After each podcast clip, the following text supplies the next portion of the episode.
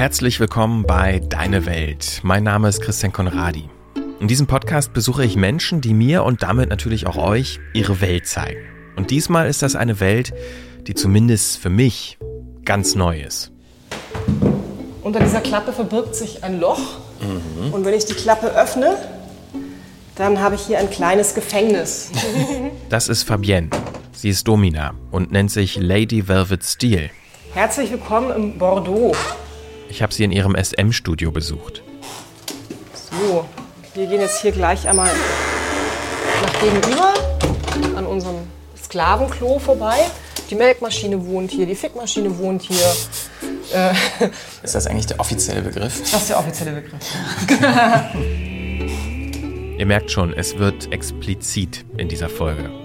Es geht um die Arbeit mit Körpern und darum, dass viele damit ein Problem haben. Wenn ich beim Friseur sitze und die fragen mich, was machst du beruflich und ich sage, ich bin Domina und alle schweigen betreten, das ist kein Stigma, das ist eine lustige Situation, die ich auf Twitter erzählen kann. Aber wenn ich das Sorgerecht meiner Kinder verliere, weil mein Ex-Partner meine Sexarbeitstätigkeit im Scheidungskrieg anführt, wenn das Jugendamt mich als unfit sieht, meine Kinder zu erziehen, wenn ich keinen Bankkredit bekomme, weil die Arbeitstätigkeit als unwürdig angesehen wird und, und, und, und, und. Das ist die Stigmatisierung, von der ich rede. Dein Kind ist eine Hure. Du bist das Kind einer Hure. Das nehmen viele nicht in Kauf. Deine Welt, Folge 3. Bevor es jetzt losgeht, möchte ich euch gerne noch den Club 4000 Hertz vorstellen. Das ist der Mitgliederbereich von 4000 Hertz, also das Podcast-Label, bei dem dieser Podcast hier erscheint. Auf club.4000herz.de findet ihr auch nochmal äh, alle Infos, aber in der Sache geht es darum, dass ihr mit einem Beitrag, einem monatlichen Beitrag ab 2,49 Euro unsere Arbeit unterstützen könnt und als Dankeschön bekommt ihr jede Episode ein bisschen früher und immer werbefrei. Einige von euch haben eine Mitgliedschaft schon abgeschlossen und äh, das macht uns wirklich froh und hilft uns tatsächlich auch langfristiger planen zu können hier bei 4000 Hertz. So, den Link zum Club findet ihr natürlich auch in den Show Notes. Und jetzt geht's weiter.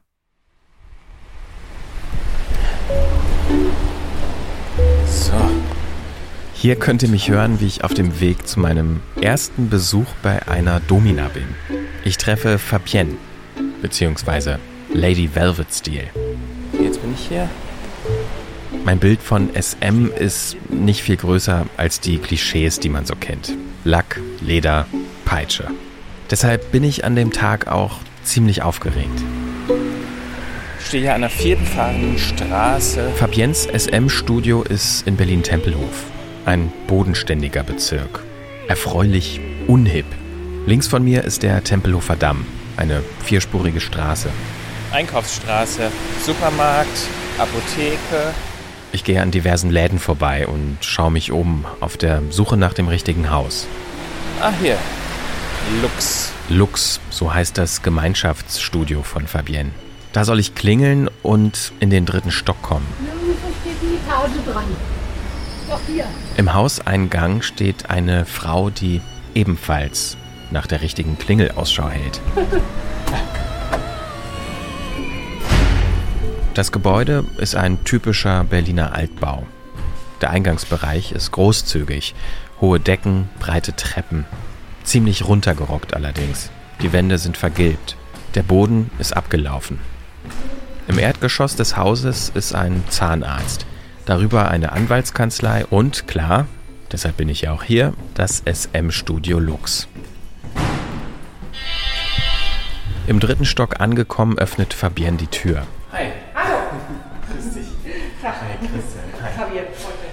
Achso, ich hier so Schuhe und so kann ich alles so.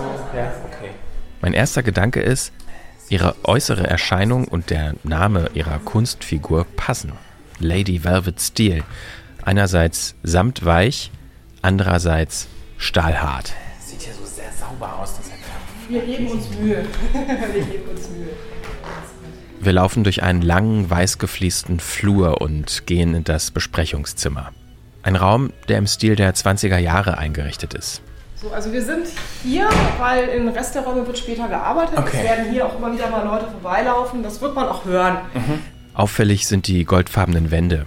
Ein altes, gemütlich aussehendes Sofa, ein großer, schwerer Holzschreibtisch und der Parkettboden. Das Klischee, das ich von SM im Kopf habe, wird hier erstmal nicht bedient. Wir stehen gerade im Studierzimmer. Das Studierzimmer ist ein Raum, äh, den wir entworfen haben, um vor allem besondere Rollenspiele durchzuführen. Hier im Studierzimmer, das ist ein goldener Raum, der sieht so ein bisschen edel aus mit Parkettfußboden und einer äh, zum Andreaskreuz umfunktionierbaren Schultafel an der Wand. Die Idee ist, dass man hier in dem Raum Schulrollenspiele durchführen kann, also Ne, der böse Bube muss zur Nachhilfe, hat sich im Mathematikunterricht daneben benommen oder wurde im Sportunterricht dabei erwischt, wie er den Mädchen in die Dusche spitzelte oder was es da für schöne Fantasien gibt. Und dann wird er hier zur Rechenschaft gezogen oder muss was vorrechnen oder seine Fehler werden aufgeschrieben. Es steht hier eine alte Kirchenbank aus, tatsächlich aus dem Kloster von, ach weiß nicht, 1890 oder so, schlag mich tot. Wo habt ihr die her? eBay Kleinanzeigen aus einer gutbürgerlichen Wohnung aus Charlottenburg. Und die wurde so modifiziert, dass mein Eindruck der ist, dass die schon mal für andere Dinge gebraucht wurde. Man kann also hier so ein, so ein Screen hochfahren und den befestigen und dahinter sitzt dann ganz normal der Priester oder in unserem Fall die Priesterin, um die Beichte abzunehmen. Und hier vorne auf dieser sehr unbequemen Holzbank können die Sündenden dann knien. Und wenn sie dann gebeichtet haben, fahren wir den Screen wieder nach unten und dann werden sie einfach hier drüber gelegt und dann wird die reumütige Bestrafung gleich vollzogen. Ja, und das ist halt hier für die zu Beichtenden. Dann haben wir hier einen sehr schönen alten, wuchtigen Schreibtisch mit passendem Stuhl dazu. Der Schreibtisch dient natürlich dazu, um ähm, sehr konkrete Bewerbungsgespräche zu führen und äh, entsprechend vielleicht auch Mitarbeiter, die nicht äh, perfekt nach unserer Quota arbeiten, zum Nachschulungsgespräch ranzuholen. Was hier auffällt, ist, es gibt überall diese nett angebrachten Befestigungsmöglichkeiten, also alle normalen Möbel sind so angelegt, dass man gleichzeitig mit wenigen Handgriffen auch praktische SM-Möbel draus machen kann. Aber die Idee ist, weil das ein Rollenspielraum ist, man sieht das nicht auf den ersten Blick. Also man kommt hier nicht rein und sieht, aha, Andreaskreuz, aha, Streckbank, aha, ähm, Bock zum Spanken, sondern es sieht erstmal aus wie so ein etwas exzentrisches, aber normales Büro oder so ein normaler Salon. Es sieht halt auf jeden Fall auch sehr schick aus. Einfach. Danke sehr, danke sehr. Bin ganz stolz, weil das ist der Raum, den ich entworfen habe. Was war das hier eigentlich vorher, bevor ihr hier eingezogen seid? Weil man muss ja sagen, ein Stockwerk tiefer ist, glaube ich, Rechtsanwalt und Ärztin. Mhm. Also, das ganze Haus hier hat eine ziemlich lange Geschichte. Das wurde irgendwie auch so um die kurz vor der Jahrhundertwende äh, errichtet oder kurz nachher von zwei im Berliner Nachtleben damals berühmt-berüchtigten Brüdern. Und die haben hier in diesem Haus, also einerseits ist das natürlich ein Wohnhaus mit Gewerbe, andererseits war im Erdgeschoss vom Vorderhaus äh, das Restaurant zum Kurfürst, das gerade in den 20ern auch so notorisch war. Und ähm, unter uns im Hinterhaus ist ähm, ein Nachtclub, der ist da jetzt auch gerade noch. Und das war früher der kleine Kinosaal eines alten Stummfilmkinos. Im Erdgeschoss draußen ist so ein Spielcasino. Das war das grandiose Foyer dieses Stummfilmkinos. Da ist man dann unten durchgegangen und hinten raus im Hinterhof steht nämlich ein Riesensaal ein alter Kinosaal mit Orchestergraben, also wie das halt damals so war, muss wohl sehr opulent gewesen sein. Jetzt ist da leider ein Lager drin. Ist also jetzt ein bisschen langweilig geworden. Den kleinen Kinosaal hat vor über zehn Jahren schon das Insomnia übernommen. Das ist auch so ein, so ein SM-lastiger Nachtclub, Swingerclub, Schrägstrich. Die sind da auch immer noch sehr erfolgreich. Und wir sind jetzt quasi hier direkt oben drüber. Und das war dann, bevor wir es übernommen haben, stand es leer und davor war eine kieferorthopädische Praxis drin. Und hier stehen wir direkt im Wartezimmer. Also Hat ja dann doch noch ein paar äh, Parallelen aus der Vergangenheit dann. Wir sind ganz froh, dass wir hier wieder so ein bisschen ähm, mondäne Unterhaltung zurück in das Haus bringen. Das heißt also, der Vermieter war auch schon quasi mit der Szene vertraut und es war jetzt nicht irgendwie seltsam, wenn irgendwie Leute kommen, ja, wir wollen hier das gerne anmieten, Gewerbe und hier SM-Studio draus machen, war jetzt nicht irgendwas Außergewöhnliches für einen Vermieter. Also es ist eine Vermieterin und du sprichst da tatsächlich was an. Also es gibt schon auch Leute, die sagen, nee, sowas will ich nicht im Haus haben. Ähm, meistens, äh, also als wir nach diesen Räumlichkeiten hier gesucht haben, das größte Problem, das wir hatten, war aber die Stadtplanung und die städterechtliche Regulierung dieser verschiedenen Zonen. Weil wir sind ja eine Prostitutionsstätte, also ein Bordellbetrieb. Ähm, so werden wir auch geführt und Prostitutionsstätten dürfen nur in bestimmten Stadtgebieten in Berlin sein. Und zwar Kerngebieten, manchmal auch Mischgebieten. Das ist so ein bisschen unklar. Und selbst im Kerngebiet muss man dann noch mal herausfinden, ob in diesem bestimmten Bereich des Kerngebietes noch ein weiterer oder überhaupt ein Prostitutionsbetrieb sein kann. Und da hatten wir großes Glück, dass einerseits die Vermieterin, die hat da überhaupt keine Berührungsängste mit und dann ist das Insomnia drunter und ein über einen Nachtclub, der natürlich auch laut ist äh, zu bestimmten Zeiten. Wohnraum geht nicht. Ähm, Gewerbe auch schwierig, weil die teilweise auch tagsüber Programm haben. Und ähm, ein Betrieb wie unserer, uns stört das natürlich nicht. Also da kamen schon einige Sachen zustande. Und dann hat natürlich auch noch das Bauamt gesagt, nee, ihr dürft da, alles gut. Also zumindest städtebaurechtlich gibt es keine Bedenken. Bevor Fabienne und ich uns im Studierzimmer hinsetzen und über die weite Welt des SM und der Sexarbeit sprechen, gibt sie mir erstmal eine Führung durch das Gemeinschaftsstudio. Lass uns mal los. Genau, lass uns mal los. Sie will mir die fünf Themenräume für spezielle SM-Angebote und Fetische zeigen.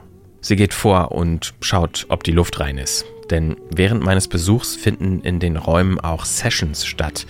Und die Kunden und Kolleginnen von Fabienne sollen natürlich nicht gestört werden. Also der Flur ist erstmal so, da habe ich ja schon beim Reinkommen gemerkt, ne, alles sehr sauber, weiße Wände, Spotlichter äh, an der Decke. Ich bin Fliesen. so glücklich, weil dieser Flur sah nämlich gar nicht so aus letzte Woche und endlich hatten wir einen Handwerker da, der uns die Wände schön gemacht hat. Der wird noch in Farbe gestrichen, aber ich muss jetzt noch mal eine Woche oder so diese schöne, jungfräuliche, glatte Wand bewundern, bevor ich mich traue, da wieder ranzugehen. Aber schön, dass es dir auffällt. mein erster Eindruck war klinisch neutral. Passt ganz gut, weil unser erster Raum, in den wir jetzt gehen, der ist nämlich unsere Fetischklinik. Der Raum, in den wir gehen, ist eher klein. Was sofort auffällt, ist ein Krankenhausbett und Schränke, wie man sie aus Apotheken kennt. Das war der Empfangsbereich der Zahnarztpraxis. Ähm, wir haben den abgetrennt, haben eine kleine Klinik draus gemacht und haben den möglichst authentisch eingerichtet. Hier ist alles weiß. Der Boden, die Wände, die Atmosphäre ist kalt. Das Ganze wirkt auf mich wie eine Mischung aus Krankenhaus und Sexshop. Vor uns hängt eine Glasvitrine, die ist voll mit schwarzen Dildos. Wir haben einen Original-Günstuhl, der automatisch ist, also so ein Operationsstuhl aus dem gynäkologischen Bereich. Es gibt eine OP-Lampe, natürlich darf nicht fehlen der Spiegel über dem Stuhl. Und die komplette andere Ausstattung, die sich hier findet, ist bis auf einige Fetischutensilien wie Knebel und Peitschen alles Original Klinik. Wir haben einige Kolleginnen, die machen viel Fetischklinik und die kommen auch aus dem tatsächlich medizinischen Bereich und die haben hier sehr viel mitgestaltet.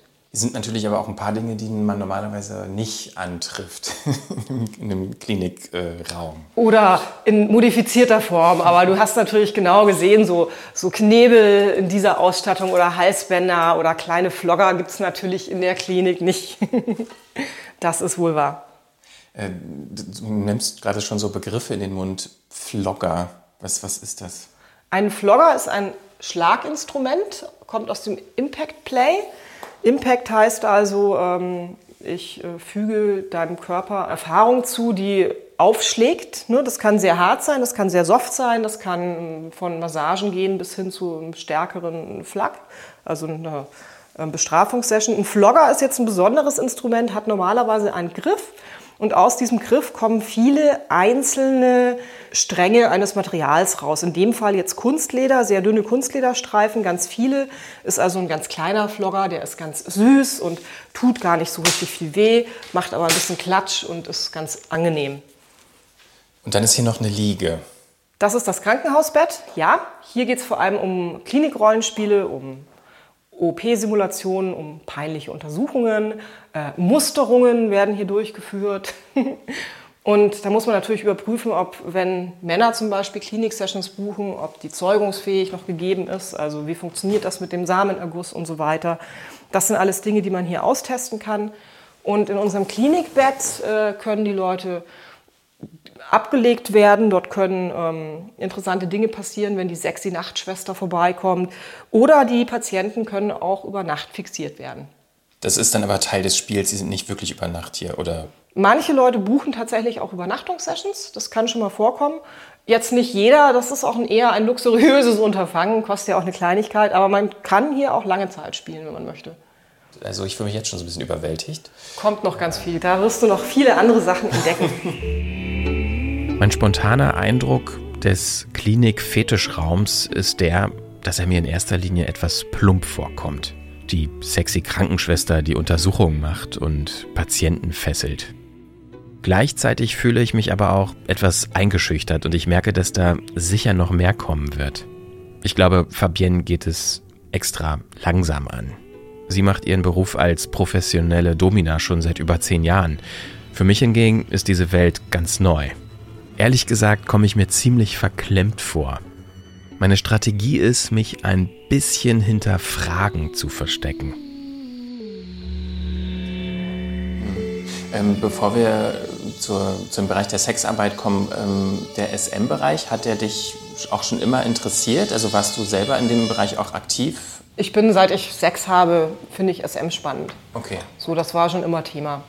Ich komme ja aus einem sehr konservativen Bayern und da war das am Anfang relativ schwierig, da überhaupt rauszufinden, was ist das überhaupt, wie ist das? Ähm, bin ich denn total pervers und krank und unnormal? Aber das Internet sei Dank und einiger Communities, die ich da dort gefunden habe, konnte ich dann recht schnell Kontakte knüpfen und feststellen, ah, es ist eine sehr gesunde, interessante Art und Weise, seine Sexualität auszuleben. Hatte aber nie den Plan, das zu meinem Beruf zu machen. Das ist eher so passiert. Aber ich bin da gar nicht mal so undankbar drüber, weil das mittlerweile ja zu meiner hauptberuflichen und bisher auch erfolgreichsten Karriere geworden ist.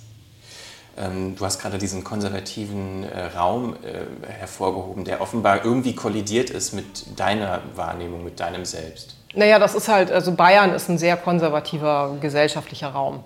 So grundsätzlich alles, was da so ein bisschen deviant sich bewegt, äh, Subkulturen, unangepasste Lebensweisen, ähm, nicht heteronormative Vanillasexualität und so weiter, die auch irgendwie so ein bisschen offener gelebt wird. Das sind alles so Dinge, die ecken an.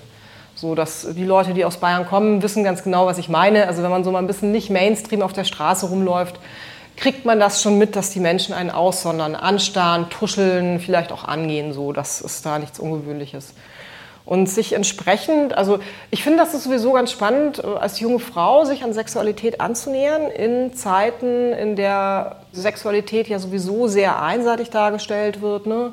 Äh, ich spreche da jetzt Mainstream-Porno an, ne? die äh, vornehmlich weiße, vollbusige, dicklippige, wunderschöne, blonde, super performante, immer verfügbare Frau, die dem äh, großen, durchtrainierten Macker mit dem 30 Zentimeter immer steifen Schwanz zur Verfügung steht und so weiter. Ne? Und das sind ja auch Bilder, die transportieren sich in die sexuellen Erwartungen der Leute oder in die Ideen, wie Sexualität verhandelt wird, funktionieren soll. Und wenn man sich da gerade selbst entdeckt, gibt es halt nur so viele Vorbilder, an denen man sich aus dem Mainstream irgendwie orientieren kann. Wenn das eigene Lustempfinden darüber dann hinausgeht und es aber keine Rollenbilder gibt, die sagen, ja, SM oder ähm, alternative, nicht zweigeschlechtliche Beziehungsstrukturen und so weiter, da wird es schon schwierig, sich zu orientieren oder seine Sexualität dann auch so zu entwickeln, dass man sich nicht hinterfragt, ist das überhaupt richtig oder falsch. Und da bin ich mit Sicherheit nicht die Erste und auch keine Ausnahme. Als ich da so zwischen 16 und 21, die ja so meine Hauptsuchphase waren, da hatte ich natürlich das große Glück, dass das Internet schon angefangen hat, eine Rolle zu spielen und äh, viel mehr genutzt wurde und viel mehr Ressource zur Verfügung stand. Und äh, über die ersten großen Chats und SM-Chats und Geschichten und äh, Communities konnte ich da relativ schnell mich dann mit gleichgesinnten Leuten zusammenschließen und Infos austauschen und mir Erfahrung holen und Informationen holen. Ab wann kam für dich die Idee, damit auch das quasi als Beruf zu betrachten oder damit überhaupt Geld zu verdienen, also in die Sexarbeit zu gehen? Das kam viel, viel, viel, viel, viel, viel, viel, viel später. Da war ich so, alt bin ich denn jetzt? Gott, viel zu alt. Ja, so 26, 27 war ich da. Und Aber wie war denn dein Bild von Sexarbeit, bevor du selber ich habe nicht besonders viel darüber nachgedacht.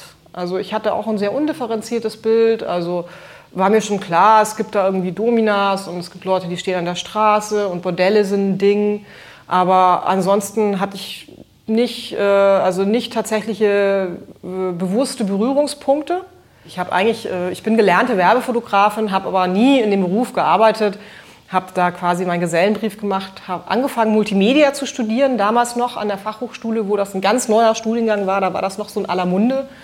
Ich bin dann auf soziale Arbeit umgeschwenkt, habe also schon vorher mein Studium durch äh, Kinder- und Jugendarbeit finanziert, dachte dann, ich studiere einfach Sozialarbeit, dann kann ich auch mal vernünftig dafür bezahlt werden, habe das aber dann auch nicht gemacht. Bin aber im Zuge dessen nach Berlin gezogen und habe dann festgestellt, dass dieser normale Bildungsweg nicht für mich gemacht ist habe äh, das Studium an den Nagel gehängt und ähm, habe Feuershows und äh, Entertainment und Performance und so Geschichten gemacht. Stelzenlauf, Kinderschminken, Mittelaltermärkte bespielt und so weiter. Und da habe ich immer nebenbei, um mein in Anführungsstrichen Berliner Bohem-Lotterleben irgendwie zu finanzieren, in Clubs gearbeitet, stand also an der Bar, habe Alkohol verkauft. Und dann hat der Club ziemlich abrupt zugemacht. Und ich musste von jetzt auf gleich mir einen neuen Job suchen, um mein Geld zu verdienen. Und habe dann natürlich die Kleinanzeigen durchforstet. Und weil ich ja natürlich sehr neugierig bin, bin ich da über allerlei abstruses Zeug gestolpert.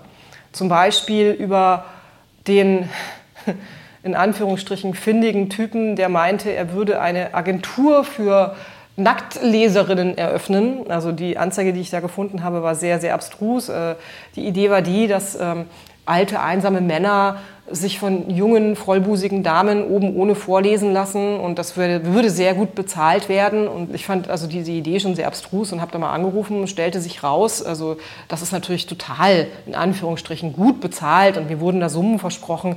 Das Einzige, was ich tun müsste, um kostenlos in diesen Katalog aufgenommen zu werden, aus dem ich heraus gebucht werden, ist, dass der Typ vorbeikommt und ein oben ohne Bild von mir macht und das würde mich auch gar nichts kosten, aber ich dürfte halt nichts dagegen haben, dass er sich dabei einen runterholt. Ich so, aha, interesting. mein Interesse war aber geweckt und dann habe ich mich also gezielt auf die Suche gemacht nach interessanten Angeboten, die halt völlige schwachsinnige Jobangebote waren, einfach weil ich neugierig war. Und da bin ich auf ein anderes gestoßen und da ging es darum, dass ähm, man mit Chatten Geld verdienen kann. Und es wurden explizit immer nur Frauen gesucht. Und da dachte ich, das ist doch bestimmt auch wieder so ein Kram. Und dann habe ich da mal angerufen und das stellte sich raus. Das war in so einem großen Gründerzeit-Bürohaus, haben sich da so ein paar Mitzwanziger Jungs eine Etage gemietet, Büroräume eingerichtet und haben für jeden dieser Rechner, in jeden dieser Büroräume eine, eine junge Frau gesetzt und sie dann, die musste sich dann bei diesen ganzen Webcam-Chats anmelden und dort chatten. Und die Jungs haben dann ganz großzügig die Abrechnung für die Damen übernommen und haben ihnen dann eine Prozentzahl ihres verdienten Geldes ausbezahlt. Ich bin dann dahin, habe mir das angesehen und da hieß es dann, naja, also du kannst da sehr flexibel arbeiten, du kannst da gut Geld verdienen. Das stimmte damals auch noch. Und mir war aber schon klar, ich habe keine Lust, da so in Unterwäsche mit Dildo-Spielchen davor zu sitzen. Und da meinten die, nee, sie suchen eigentlich eine Domina, sie brauchen jemanden für Fetisch. Und ich sowieso schon SM-affin, dachte dann so, ah, interessant, das ist ja spannend. So, und habe mich dann darauf eingelassen, da mal eine Woche oder zwei zu arbeiten. Und fand die Arbeit an sich ziemlich interessant. Also, dass man da, man ist dann da so eingeloggt im Outfit vor dieser Webcam und dann ist man da in verschiedenen Chaträumen angemeldet. Und wenn jemand in den Chat kommt, läuft bei ihm das Konto, das heißt, er muss bezahlen, um sich mit mir zu unterhalten, mich zu sehen und kann dann auch so in so Privatchats gehen. Die kosten dann natürlich noch mehr, um sich dann ähm, sonst was erzählen oder vorführen oder Anweisungen geben zu lassen. Also das ähm, heißt, es waren dann nämlich mal Männer, die dir zugeguckt haben? Vor allem Männer, ja. miteinander per Text gesprochen. Ja, also ich habe mit denen gesprochen, die haben miteinander nicht gesprochen. Und dann wurde halt getextet, die konnten mich sehen. Und wenn wir in Private Chat gegangen sind, konnte ich die auch sehen. Da gab es halt eins zu eins Bespaßung. So Skype quasi, sowas wie Skype. Man kann sich kann das sich vorstellen, so, vorstellen, so wie Skype funktioniert, aber es gibt da bestimmte Plattformen, die das anbieten. Ähm, da gibt es immer noch unzählige von und die meisten, bei den meisten, bei denen ich da angemeldet war, bin ich nie ab, also ich könnte das wieder machen, aber ehrlich gesagt, ähm, die Prozente, die man da rauskriegt, sind mir einfach zu schlecht. So, jetzt habe ich es gesagt. ähm, und ich habe das dann halt für diese Jungs irgendwie so ein, zwei Wochen gemacht und habe dann aber festgestellt, dass ich mit meinem eigenen Namen selbst bei diesen ganzen Chats angemeldet bin. Und das Einzige, was diese Typen da tun, ist, sich von den Chaträumen meine Abrechnungsminuten automatisch zusenden zu lassen, das auf ein Blatt Papier zu drucken, mir dieses Blatt Papier in die Hand zu drücken und dann von den Prozenten, die ich von den Chaträumen sowieso nur abkriege, sich auch nochmal lockere 50 Prozent abzuquatschen. Wo ich mir dachte, so Moment mal, meine Herren. Also euer Geschäftsmodell ist, dass ihr mich für ein scheiß langsames Internet mit einer scheiß Webcam, mit einer beschissenen Beleuchtung setzt und automatisch meine Abrechnung mir weiterleitet und ich soll euch dafür 50 Prozent meines verdienten Geldes abgeben. Haha, nö.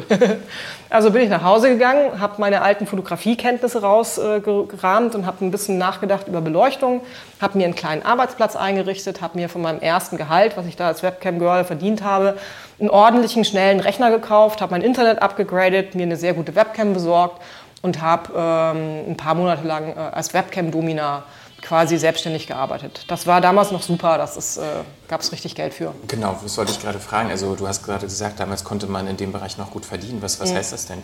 Also was hast du denn so damals, wenn du das sagen möchtest? Was? Das müsste, da müsste ich tatsächlich mal nachgucken. Ich bin total beschissen mit Namen und Zahlen und äh, so diesen ganzen Sachen. Also für mich war das damals wahnsinnig viel Geld.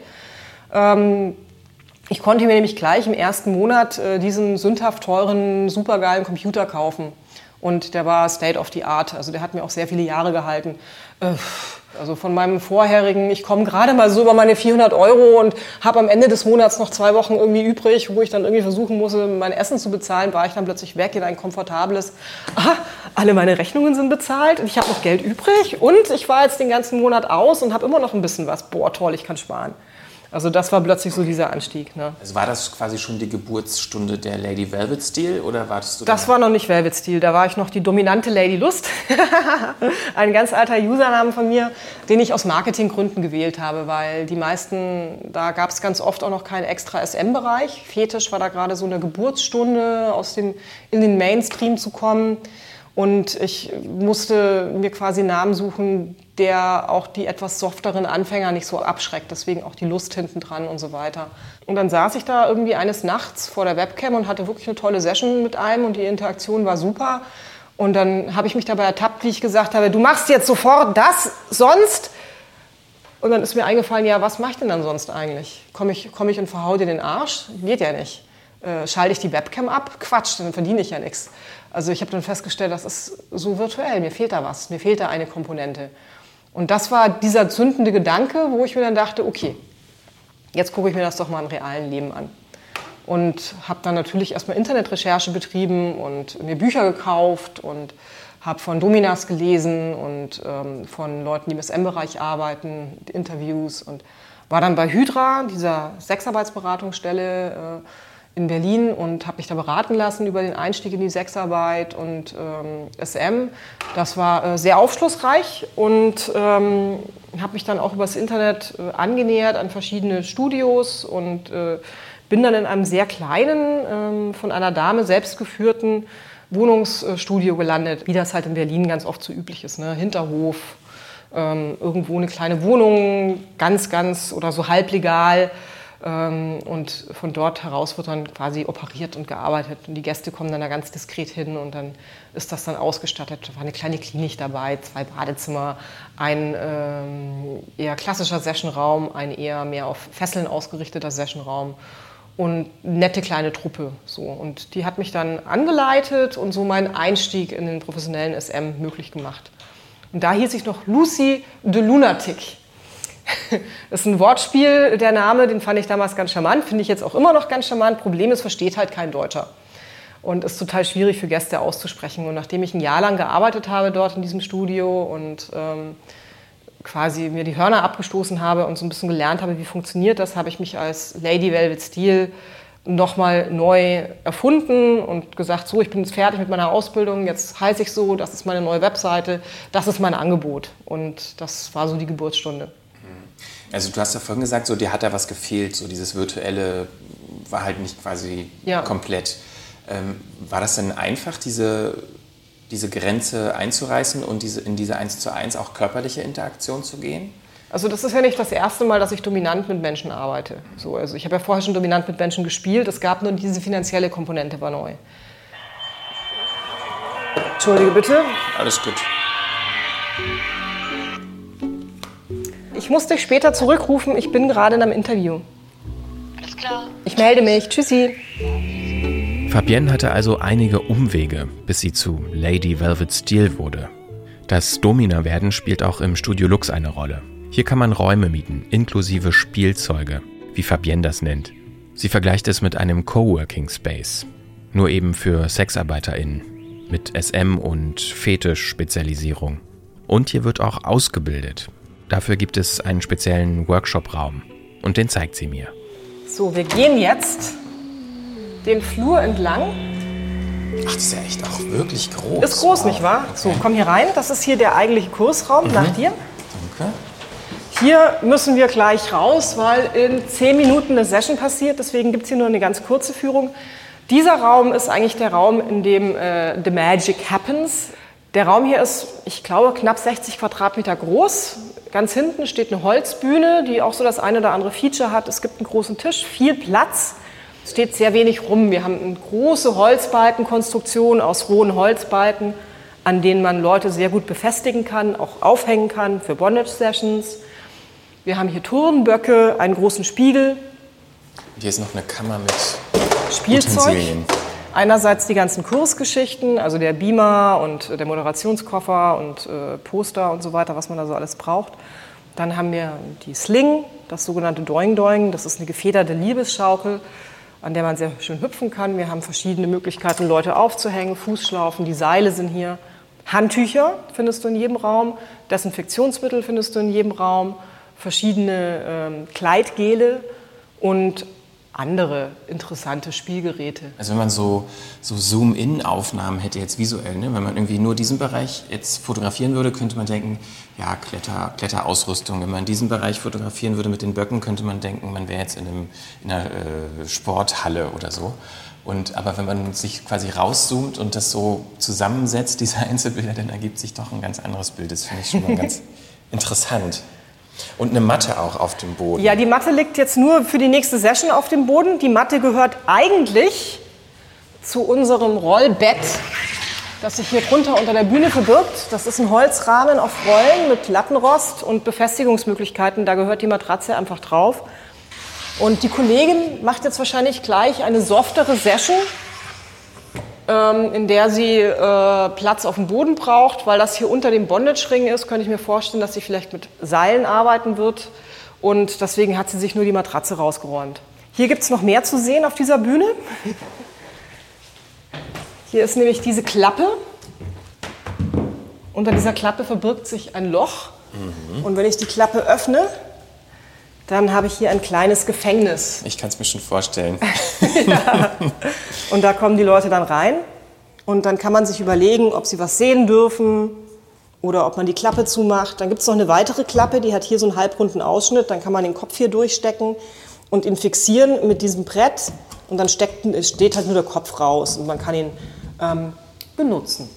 Und ich glaube, man muss noch dazu sagen, also dieses Loch oder diese Kammer ist tatsächlich auch wahrscheinlich absichtlich so gemacht, dass sie nicht unbedingt bequem ist. Also man kann sich da nicht drin ausstrecken. Man muss sich schon äh, vielleicht in Embryostellung oder so kleiner machen, um genau. da reinzupassen. Genau, das ist ein unangenehmes Loch.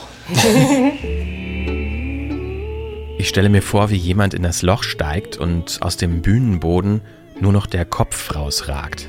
Das ist in erster Linie ein lustiger Gedanke. Ich frage mich, ob das wohl nach Kundenwünschen angefertigt wurde. Überhaupt sind die, also die Kundenwünsche ja ganz wichtig, wenn es um Sexarbeit geht. Das sagt Fabienne natürlich auch. Wünsche und Bedürfnisse können und müssen bei ihr offen kommuniziert werden. Das ist etwas, das vielen Menschen schwerfällt, gerade am Anfang. Erstkontakte sind oft mit Scham verknüpft, hat sie mir erzählt. Deshalb will ich von ihr wissen, wie so ein erstes Gespräch und ein erstes Treffen normalerweise abläuft. So, also du rufst mich an oder schreibst mir eine E-Mail und da hast du schon gelesen, worum es mir geht. Du weißt schon Bescheid. Du hast schon eine Idee. Oder du weißt, es spricht dich was an bei mir, du bist aber ganz neu im SM. Dann musst du mir das auch sagen. Das ist alles okay. Ich arbeite auch mit Anfängern und mit Menschen aller Geschlechter, aller Erfahrungsstufen und ich bin auch für alle Spiele offen. Ich höre mir das erstmal gerne an. Aber du hast dich bitte schon respektvoll mit dem beschäftigt, was ich tue. Wenn du diese Hürde gemeistert hast und mir am Telefon oder per E-Mail in Stichpunkten erklärt hast, worum es dir denn eigentlich geht, vereinbaren wir einen Termin. Der Termin ist eigentlich schon der Session-Termin, aber davor gibt es immer noch ein unverbindliches Vorgespräch. Das heißt, du klingelst also das erste Mal bei mir an der Tür, wir treffen uns im Studio, ich mache dir die Tür auf, dann setzen wir uns ähnlich wie wir jetzt hier sitzen zusammen auf die Couch oder auf die Stühlchen. Du hast ja gesehen, in jedem Raum gibt es so eine Sitzecke.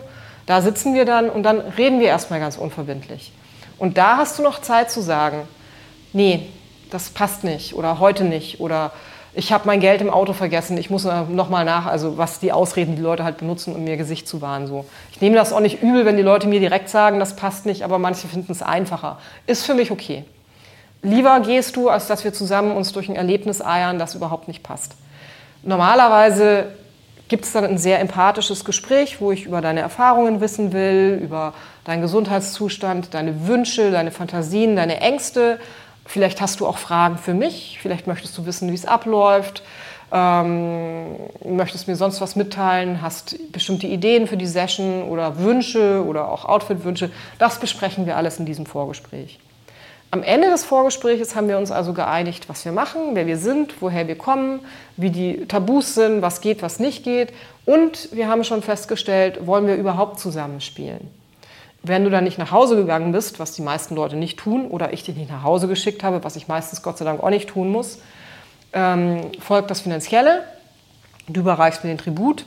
Ich nehme dich und bringe dich ins Badezimmer. Und dort machst du dich frisch. Meistens verlange ich von den Leuten, dass sie sich duschen. Nur ganz selten gestatte ich es, äh, dass so eine Katzenwäsche reicht. Aber erstens gibt es dir einen Moment der Ruhe nochmal. Ne? Du bist dann schon nackt, kannst dich nochmal waschen. Und zweitens, Leute, wascht euch. Ja, ich weiß, du warst morgens duschen, aber du saßt auch schon acht Stunden im Büro, bist zwei Stunden mit den öffentlichen Verkehrsmitteln gefahren und hast dich mindestens dreimal an der roten Ampel aufgeregt. Sei bitte so nett und wasch dir den Käse aus der Nülle. Ja, manchmal muss man das tatsächlich konkret sagen. Also es ist erstaunlich, die meisten meiner Gäste sind sehr, sehr sauber und sehr ordentlich. Es gibt dann aber immer die Outlier, wo man dann manchmal so denkt, so, okay, komm mal mit ins Badezimmer. ich zeig dir da mal was.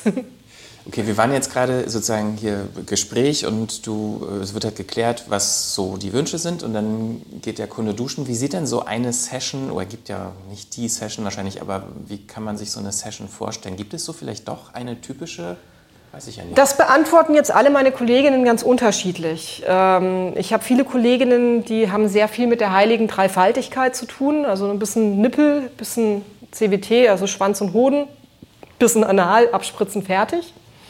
Und ähm, es gibt schon so bestimmte Session-Muster, aber nicht so die eine Session. Es gibt so verschiedene Fetische oder verschiedene ähm, Spielarten, die ähnlichen, die ähnlichen Mustern folgen. Also, ähm, aber auch nicht immer unbedingt.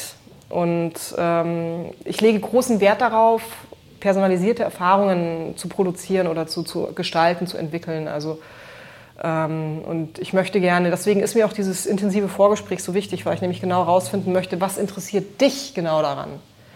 Und wenn wir jetzt ein Schulrollenspiel spielen, hat das immer irgendwas mit an der Tafel zu tun, hat das immer irgendwas mit einer Lehrerin zu tun. Und das endet immer irgendwie mit über dem Knie gelegt, den Hintern versohlen zu haben.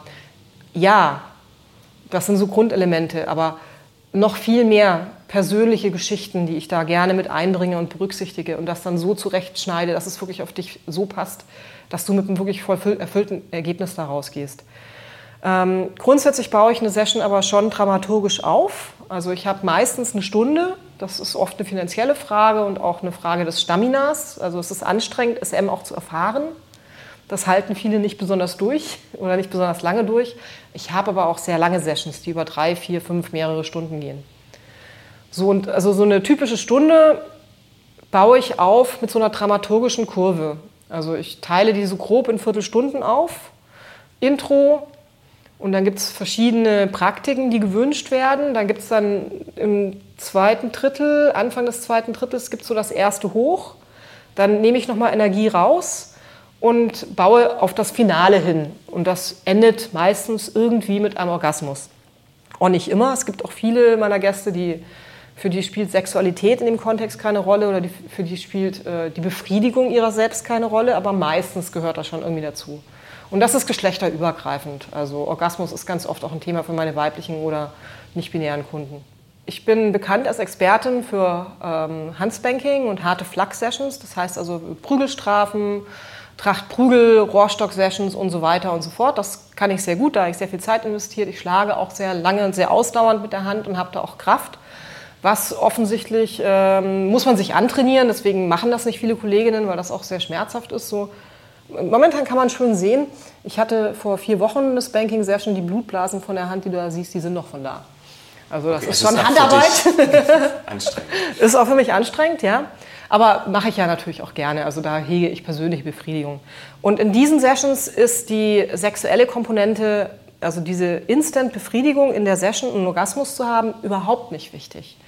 Sondern da geht es eben um dieses Eintauchen in diese besondere, auch Schmerzerfahrung, in dieses besondere Machtgefälle, in dieses Ausgeliefertsein, in diesen Bewusstseinszustand, in dem man sich dann befindet, dieses Ich ähm,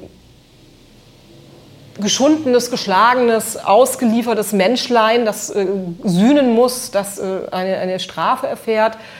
Und ähm, dieses Gefühl wird dann mitgenommen und die Sexualität wird dann zu Hause erledigt im Kopfkino. Und also da befeuere ich quasi, ich gebe das, das Holz für das Kaminfeuer des Kopfkinos, das dann zu Hause passiert. Das heißt, die Sexualität in der Session ist nicht wichtig. Aber, und in dem Moment genießen diese Leute die Session auch nicht. Da geht es um Schmerzerfahrungen. Da ist, das macht keinen Spaß. Also erstmal nicht. Aber wenn man sich dann da durchgearbeitet hat und das Erlebnis mit nach Hause nimmt, dann kommt die Lust.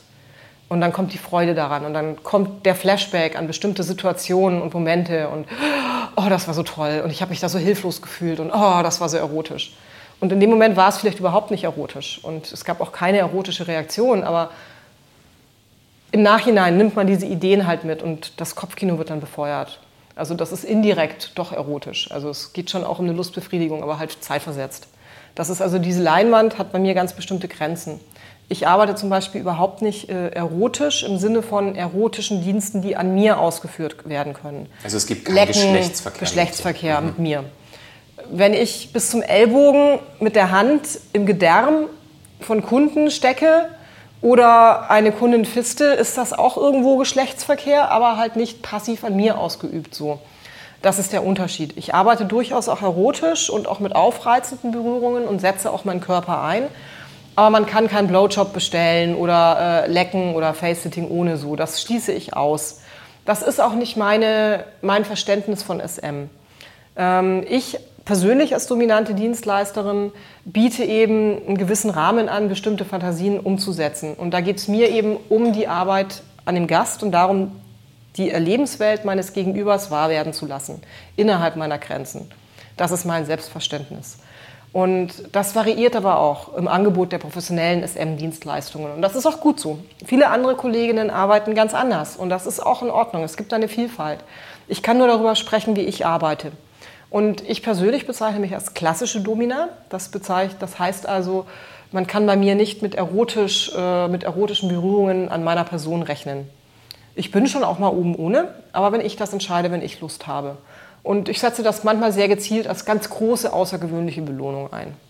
Nichts, was man mit 50 Euro erkaufen kann mehr, sondern was man durch einen sehr langen und sehr harten, zugewandten Leidungs Leidensweg unter Umständen, diesen Gipfel davon unter Umständen erklimmen. Aber das kann man nicht im Vorfeld bestellen. So. Das ist also keine, keine Reisetour, die man so im Vorfeld buchen kann. Ähm, als ich deine ähm, Webseite mir angeguckt habe, da habe ich irgendwann ganz unten steht auch so deine, deine Grenzen oder deine Tabus, was du, was du nicht machst. Das, vor allen Dingen eine Sache ist mir da so äh, aufgestoßen. Ähm, und zwar dauerhafte Schäden ist da als ein Punkt aufgezeichnet.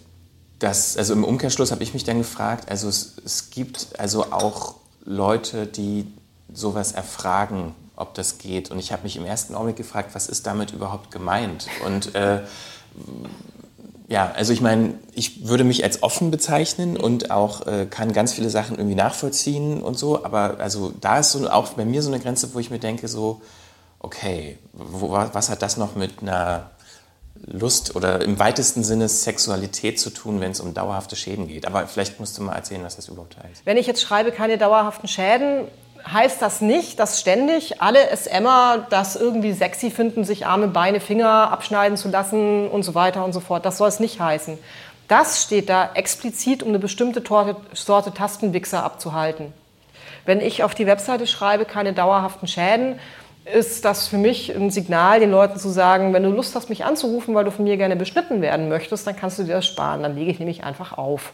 Grundsätzlich heißt das für mich, also ich biete eine ethische Art von SM an mit vornehmlich menschlichen, äh, mit Menschen, die mir unbekannt sind, die dann vielleicht wahrscheinlich schon zu Menschen werden, die mir bekannter sind oder auch näher kommen.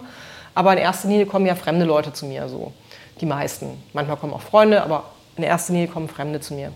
Das heißt, ich arbeite auf einer sehr konsensbasierten Ebene des SM. Wir nennen das SSC. Das ist eine bestimmte Bezeichnung für eine Art und Weise, auf welcher Ebene man SM macht. Safe, sane, consensual.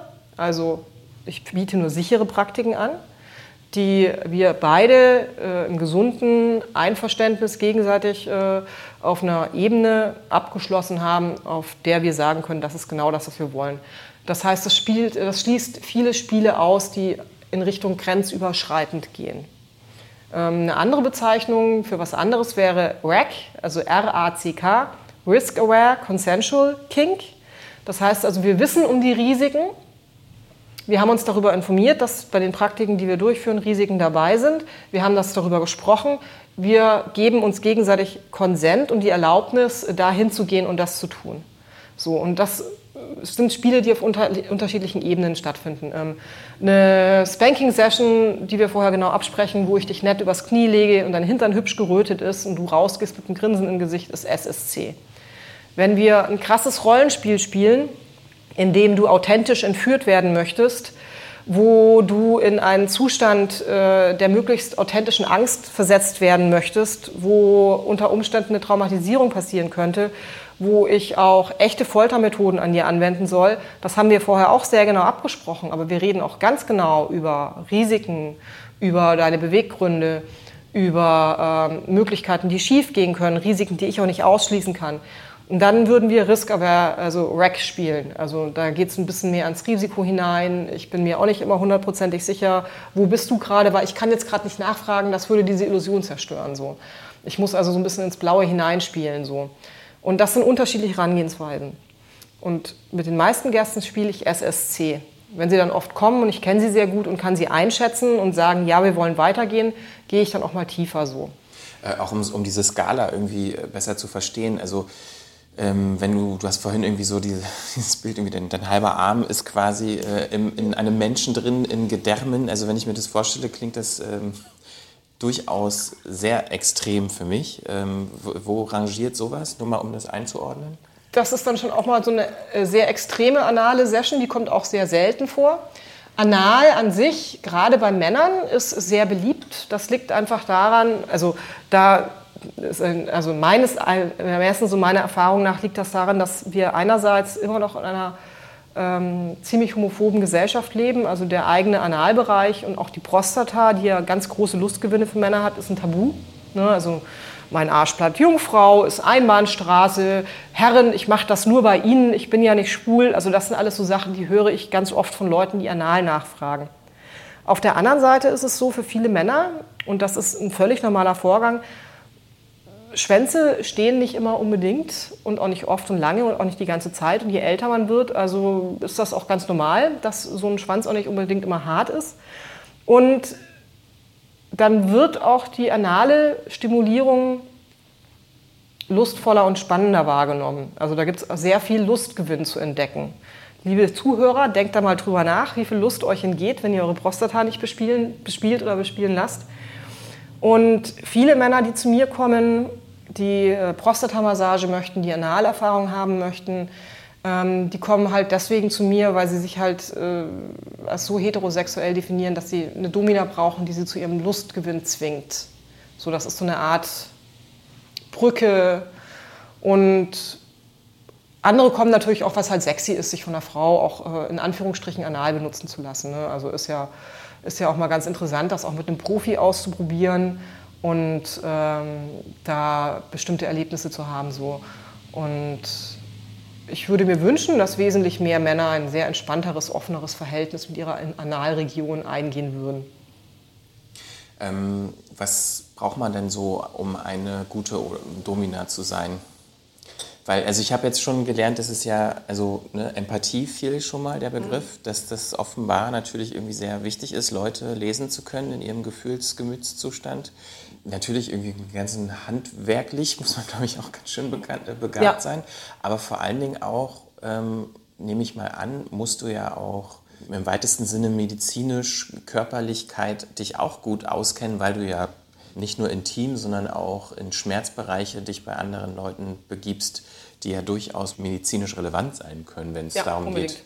Also ich habe ein Foto auf deinem Twitter-Account gesehen, da war ein Mann komplett in Gaffer-Tape eingewickelt. Oh ja. bis auf den Penis. Ja, klar. Zumindest auf dem, auf dem Bild. Also da stelle ich, und auch die Gerätschaften, die du mir heute gezeigt hast, da geht es um Atemnot, da geht es um Bewegungseinschränkungen. Das ist ja, oh, klingt jetzt, wirkt jetzt auch gefährlich, so auf mich. Das sind alles Praktiken, die auch tatsächlich ähm, Risiken bergen. Das ist, so, das ist richtig. Und man muss wissen, was man tut. Ähm, ich predige das auch bei unseren äh, Domina-Workshops, die, wir äh, die wir anbieten, immer, bildet euch medizinisch weiter, macht einmal im Jahr einen Erste-Hilfe-Kurs. Das ist so das bare Minimum. Wir arbeiten mit Körpern und wir arbeiten mit Psyche. Das sind beides Bereiche, in denen ich mich auskennen muss. Dabei ist es mir nicht so wichtig zu wissen, wie die Muskeln heißen oder der kleine Knochen in der Mittelfuß, bla, das ist mir völlig wurscht, aber ich will wissen, wo die sind. Ich muss wissen, wo die Nerven laufen. Ich muss eine Ahnung haben von, wie Körper aufgebaut sind, wie ist Haut beschaffen, wie sehen Geschlechtskrankheiten aus, wie sehen Hautkrankheiten aus, wie sehen körperliche Veränderungen aus. Sind das Hämorrhoiden oder ist das ein Tumor? Ähm, fühlt sich deine Prostata normal an oder ist da irgendwas im Argen? Ist das, was du da hast, ein Leberfleck oder eine Warze? Ist das ansteckend an deinem Schwanz? Das sind alles Sachen, das sind so grundlegende Fertigkeiten. Also ist jetzt nicht so, dass es ein Ausbildungsberuf ist, wo es bestimmte Dinge gibt, die man dann quasi nachweisen muss. Aber wenn es nach mir ginge, würde ich sagen, wenn ihr also anstelle eine verpflichtende Gesundheitsberatung für irgendwelche Sexarbeiter anzubieten, wo man dann abgefragt wird, ob man schwanger ist oder nicht, sollte man freiwillige Angebote für alle Menschen machen, die genau darüber aufklären. Und zwar immer, immer, immer, immer. Viele Gesundheitsämter bieten da schon ganz hervorragende Sachen an, aber das ist wichtig. Und das müssen wir als professionelle Sexarbeiterinnen wissen. Ich muss wissen über Übertragungswege, ich muss wissen über, äh, wie funktioniert das mit dem Kreislauf, über Wechselwirkungen von Medikamenten muss ich Bescheid wissen. Ähm, viele Männer kommen mit der Idee, sich hier Viagra einverleiben zu müssen, weil sie das Gefühl haben, der Schwanz muss stehen. Dann sagen die mir das nicht im Vorfeld und dann stellen wir irgendwas an, das auf den Kreislauf geht und der klappt mir weg und ich weiß von nicht, das geht alles nicht. Das muss ich wissen, das muss ich abfragen, danach muss ich fragen. Ähm, ich muss wissen, wie die Fetische funktionieren. Ich muss eine Ahnung davon haben, Erste Hilfe in, in Subtrops, also wenn mir der Sub abstürzt, wenn er quasi eine traumatische Erinnerung hat, wenn es ihm plötzlich, wenn er eine Panikattacke bekommt. Das sind alles so Dinge, die muss ich erkennen können. Ich muss wissen, wenn kalter Schweiß sich bildet auf der Haut, was bedeutet das physiologisch, wie muss ich dann reagieren, wenn der Kreislauf klappt. Ich muss üben, wenn ich jemanden am Andreaskreuz habe und der verliert das Bewusstsein, wie kriege ich den da runter, wenn der 70 Kilo mehr wiegt als ich. Und zwar so, dass er sich nicht die Füße bricht. So, das sind also alles noch Skills, die ich auch noch brauche. Abgesehen davon brauche ich einen ganzen Haufen Soft Skills. Marketing. Ich bin selbstständig, selbstständige Kleinunternehmerin. Marketing, Buchhaltung, Abrechnung. Was kann ich wie abrechnen? Wie muss ich meine Abrechnung machen, dass mein Steuerberater Schrägstrich das Finanzamt das versteht. Wie sieht es denn aus mit Versicherungen, Altersvorsorge, Kundenakquise? Die Webseite muss gemacht werden. Irgendjemand schreibt mir die Texte, also ich. Bilder müssen gemacht werden. Ich muss Fototermine vereinbaren. Ich muss den Fotografen sagen. Ich muss den auswählen. Also wie andere Selbstständige auch, ist das halt nicht nur irgendwie so ein bisschen, ähm, ich hau mal drauf und dafür kriege ich viel Geld, sondern für die Stunde, die du bei mir erlebst und die du bezahlst, stecken mindestens drei bis fünf Stunden Adminarbeit dahinter, inklusive Selbstfürsorge. Ne, also gerade selbstständige Leute beuten sich ja gerne selber aus. Ne? Jetzt ist die Kohle gerade da, jetzt mache ich einen Termin nach dem anderen und jetzt verdiene ich ja Geld, bin ich noch lange so jung, also nehme ich noch mehr Gäste an und noch mehr Gäste an und eines Tages habe ich Burnout. Das geht nicht. Wir arbeiten so zugewandt, dass wir auch sehr auf uns achten müssen und Grenzen setzen müssen und auch uns gegenüber Grenzen setzen müssen. Wann geht was, wann geht was nicht und jetzt brauche ich Urlaub, jetzt gönne ich mir das und so weiter. Oder ich nehme mir diesen entspannenden Moment. Also das sind alles Wissen und Fertigkeiten, die über das reine technische Wissen oder das Spiel am Gast noch hinausgehen. Welche Desinfektionsmittel muss ich wie einsetzen? Welche Viren und Bakterien und Pilze greifen die an? Welche nicht? Wie muss ich bestimmte Dinge bearbeiten? Und ich fange gar nicht davon an, wie viel Zeit man investieren muss, um bestimmtes Verbrauchsmaterial zu ressourcen. Meine Fresse. ich glaube, so viel ist schon mal klar. Domina sein ist auch in erster Linie ein riesiger Organisationsjob. Von den Kundenterminen bis zur Nachschubversorgung der Putzmittel. Für all das ist Fabienne verantwortlich. Passend dazu zeigt sie mir noch einen Raum, den Kunden, die ein Bordell besuchen, normalerweise nicht zu sehen bekommen. So, jetzt hast du noch die Gelegenheit, dir das Backstage mal so ein bisschen anzugucken oder zumindest einen unserer Backstage-Räume. Das ist hier unsere kleine Abstellkammer. Die ist mit hohen Schwerlastregalen vollgestellt, wo sich allerlei verschiedene äh, Dinge befinden. Unter anderem alle unsere Kosmetikartikel, was man hier so braucht, Kleiderbügel, Hunderttausende von Handtüchern in verschiedenen Ausführungen, Nachfüllpackungen von Folienrollen für Folienbondage. Die Melkmaschine wohnt hier, die Fickmaschine wohnt hier. Äh, es gibt äh, Bondage-Ledersäcke, es gibt eine Zwangsjacke aus Leder, es gibt das Aerostack, das große umfassende Elektrogerät. Der Wischwagen, die Putzmaterialien, Kerzen, Kondome, alles befindet sich hier so, dass man nachfüllen kann. Also das ist eigentlich der wichtigste Raum. Ohne den wäre es hier nicht sauber und wir wären auch gar nicht arbeitsfähig. Das sieht die Kundschaft natürlich normalerweise nicht. Ich muss mal ganz kurz rausfinden, mhm. ob wir durch den Flur laufen können.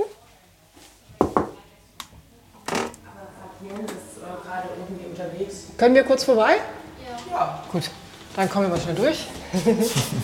Hi. So, was ich dir nicht zeigen kann, ist einmal hier äh, die Küche und dann einmal der Aufenthaltsraum. Das sind unsere Privaträume. Mhm. Da darf kein Außenstehender rein. Das ist unser Geheimnis. Das ist okay, aber Küche und äh, Aufenthaltsraum, da wird ja jetzt nicht so was Außergewöhnliches passieren, oder? Nein. Außer dass die Waschmaschine den ganzen Tag läuft, weil was wir Dominas eigentlich den ganzen Tag machen, ist putzen und äh, Handtücher falten. Wir sind äh, glorifizierte Putzfrauen, sage ich gerne. Nicht ganz, aber Sauberkeit und das äh, Desinfizieren und Säubern nach der Session ist schon ein wichtiger Punkt. Im nächsten Raum, den mir Fabienne zeigt, ist von dem Bild der glorifizierten Putzfrau, wie sie es gerade so schön ausgedrückt hat, nichts mehr zu sehen. Wir gehen hier mal gleich linker Hand weiter. Herzlich willkommen im Bordeaux.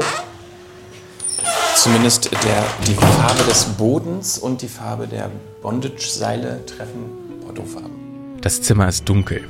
Vor uns steht ein Stahlkäfig. An der Wand hängen wieder diverse SM-Spielzeuge. In der Ecke steht ein Stuhl, der für mich wie ein Folterinstrument aussieht. Und dann ist da noch eine Vorrichtung, die offensichtlich dazu gedacht ist, Menschen anzubinden und aufzuhängen bzw. zu kreuzigen. Das ist, was sich die meisten Menschen unter so einem SM-Raum vorstellen. Es gibt ein großes Bett aus Metall gefertigt. Das Bett ist so ungefähr 90 Zentimeter hoch, wird Kunstleder bezogen, das ist wasserfest. Darüber befinden sich Hängepunkte, also ein Holzrahmen, an dem man äh, Leute hängen kann, auch verschiedene Hängungen machen kann. Direkt drüber ist natürlich ein Spiegel wegen der erotischen Einblicke. Und das Bett äh, ruht auf einem Metallgerüst, das gleichzeitig als Käfig dient. Man kann also jemand, wenn ich hier aufmache, mit den Gitterstäben versehene Tür öffnen und dann kann ich jemanden einfach hier hinein ähm, jagen oder schieben und dann ist der im Käfig und ich kann die Tür verschließen und dann kommt natürlich kein Splint dazwischen, sondern ein Vorhängeschloss. Und dann habe ich hier jemanden im Käfig. Aber immerhin ist wenigstens noch ein Kissen drin. Ja, es gibt, auch eine, es gibt auch eine richtige Matte, die da unten reinpasst, aber die ist wohl beim letzten Spiel rausgenommen worden und trocknet noch irgendwo. Wir haben die identische Grundausstattung in allen Zimmern. Die befindet sich meist an so einem Hub hier drüben. Das ist immer alles beieinander. Da sind dabei Handfesseln, Fußfesseln, ein Halsband, Knebel in verschiedenen Ausführungen, ähm, alte Strümpfe, um bestimmte Körperteile abzubinden, eine Augenmaske, Silikonöl, als Standard-Loop, das wir benutzen. Wir haben noch andere, die aber muss man sich dann reinholen. Kleinspielgeräte, Plugs, äh, Vibrationsgeschichten, Klammern und so weiter. Die sind in jedem Raum. Also das ist so quasi das absolute Standardrepertoire, was auch jeder Mensch, der irgendwie SM macht, auch kennt und weiß. Das kennt wohl jeder. Man muss das nicht unbedingt in der Session einsetzen, aber wenn nur das da wäre, könnte man schon irgendwie arbeiten so. Und dann hat jeder Raum noch eine weitere Ausstattung. Also alle Räume haben dann zusätzlich noch Großspielgeräte, also SM-Möbel und ähm, andere Ausstattungen, die ein bisschen spezialisierter sind. Hier hängen zum Beispiel besondere Flogger rum und diese Riemen. Und ähm, in anderen Räumen gibt es dafür andere Schlaginstrumente oder noch andere große Spielgeräte. Was aber immer überall gleich ist, es gibt neben der Tür eine Sicherheitsschere, falls mit dem Bondage was schief geht oder schnell jemand aufgeschnitten werden muss, weil das Korsett einschnürt oder es einen medizinischen Notfall gibt und man muss atmen können oder man kriegt den Knoten nicht mehr auf, ähm, ist uns die Sicherheit sehr wichtig. Es gibt überall zwei verschiedene Sorten Desinfektionsmittel für die Hände, für die Haut und ähm, für die Spielgeräte, Abfalleimer, Zewa und Kondome. Das ist also wirklich immer da. Mhm. Hier haben wir ein tolles, tolles Andreaskreuz. Das ist ein sehr bequemes, ergonomisches Möbel. Ich finde das interessant äh, in dem Kontext bequem. Ja, wir machen ja hier Wellness-SM. Ne? Es ist hier sehr warm und es muss alles sehr bequem sein, weil sexy Schmerz ist okay, ne? aber wenn es einen friert oder wenn die Kante drückt, macht keinen Spaß. So, das ist dann unerotisch. Also das ist hier schon so ein bisschen, es soll einem schon gut gehen beim Leiden. Also meistens. Manche Leute möchten auch richtig leiden, aber da finden sich dann auch Mittel und Wege. Wir stehen jetzt hier vom Bonnetstuhl. Das ist ein äh, ziemlich großer, auffällig gestalteter Sklavenstuhl. Ganz großes Kino, äh, bei dem man Vollfixierungen durchführen kann. Das heißt, äh, der Kopf kann eingespannt werden in einer sogenannten Kopfklammer, die ist gepolstert, also man kann bewegungslos fixieren, ohne Druckstellen zu haben. Die Arme können fixiert werden, die Beine sind auseinandergespreizt und werden auch fest fixiert, die Füße können angebunden werden. Also wenn man noch die Äh, die Fingerfixierungen ranmacht, kann man mit den Augen wackeln. Das war es dann auch schon. Vielleicht die Zehen. Die Zehen kann man noch wackeln. Die Zehen die kann man noch wackeln, ja so. Ja, die Finger dann nicht mehr, aber die äh, Fingerbefestigungen hängen gerade drüben an dem anderen Stuhl, den ich dir auch gleich zeige. So. Und ähm, hier unten siehst du ja, dazwischen drin ist so ein Dildo an so einer Stange fixiert. Der ist jetzt nur Deko. An die Stange kann ich aber eine Fickmaschine ranmachen. Das heißt, das ist dann quasi ein Penis auf so einem Hubaufsatz der automatisch hoch und runter geht und der ist natürlich strategisch geschickt positioniert. Okay. Also wenn ich jetzt manuell arbeiten würde, würde ich jetzt die Fickmaschine nicht nehmen und auch nicht diesen Stuhl. Ich würde eher den jungen Mann, die junge Frau oder die Person, die ich gerade bearbeite, übers Bett legen, aufs Bett legen und mit dem Strap-on oder mit Handhalt-Dildos arbeiten. Aber manche Leute finden es ganz spannend, voll fixiert zu sein, sich nicht wehren zu können. Und dann stelle ich einfach nur die Maschine an, setze mich gemütlich in die Vorgesprächsecke und gucke mir das äh, Leid oder das lustvolle Stöhnen genussvoll an. Und äh, Fickmaschine, ist das eigentlich der offizielle Begriff? Das ist der offizielle Begriff. es gibt dann noch eine Melkmaschine, die auch genau das macht, was sie soll. So, wir gehen jetzt hier gleich einmal nach gegenüber an unserem Sklavenklo vorbei. Das ist eine, quasi eine Toilette, die nicht ans Wassersystem angeschlossen ist, sondern in die der Sklave unten seinen Kopf hineinlegt. Manche Leute stehen auf solche Geschichten. So, jetzt sind wir im Latexraum. Komm ruhig rein. Der fast vollständig eingerichtet ist. Kleinigkeiten fehlen noch, die Regale müssen noch neu gemacht werden und übersichtlicher gemacht werden. Aber im Großen und Ganzen ist der Raum, wäre er schon bespielbar. Dir fällt auf, hier links haben wir ganz viel Latexklamotten. In allen Größen, in allen Ausstattungen. Das ist alles aus Gummi. Es gibt hier viele Anzüge, es gibt Hosen, es gibt Strümpfe, es gibt Umhänge, es gibt Kleider. Masken auch. Ja, Masken, Höschen, Windelhöschen, Handschuhe, tausende Aufsätze für die Gasmasken und so weiter. Das ist genau das, was die Leute hier interessiert, dieses Material. Das ist ein Materialfetisch das zu tragen, das zu spüren, ähm, das auf der Haut zu fühlen, die Atmung vielleicht eingeschränkt zu haben, sich auch zu verwandeln in eine Gummipuppe oder andere, andere Fantasiegestalten. Dann hast du hier, stehen wir direkt vor dem berühmten Boomer. Der Boomer ist ein ähm, sehr stark weiterentwickelter, fast vollautomatisch betriebener äh, Günststuhl, sehr groß, sehr bequem der ist aber für, für SM gemacht. Der ist, der ist für SM gemacht, genau. Der wird von einer Firma hergestellt, die sich auf SM-Möbel spezialisiert hat. Und das ist sozusagen das super tolle Oberflackgerät.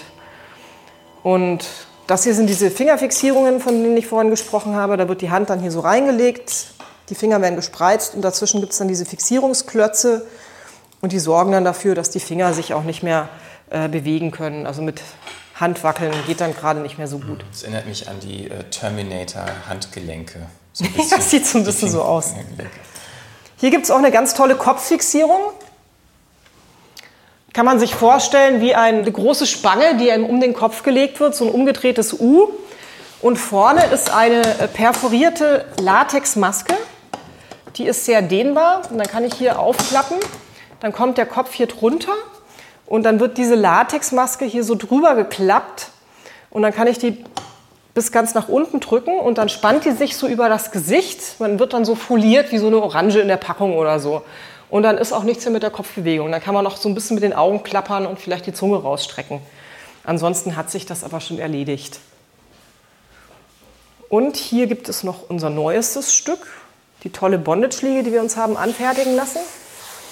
Ähm, körpergroß aus Kunstleder, damit man da auch drauf rumsauen kann. Das Besondere hier dran ist, ähm, dass die mit ähm, Gurten versehen ist, die quer über die Fläche gespannt sind in verschiedenen Anordnungen. Da fädelt man dann Seil oder Ledergurte durch oder andere Gurte und man kann die Person, die auf dieser Liege liegt, voll fixieren. Das heißt, die kann dann nicht mehr weg und ist dann also wirklich sehr angenehm so fixiert, dass sie sich auch nicht mehr selber befreien kann. Und das empfinden viele als sehr erotisch und sehr angenehm.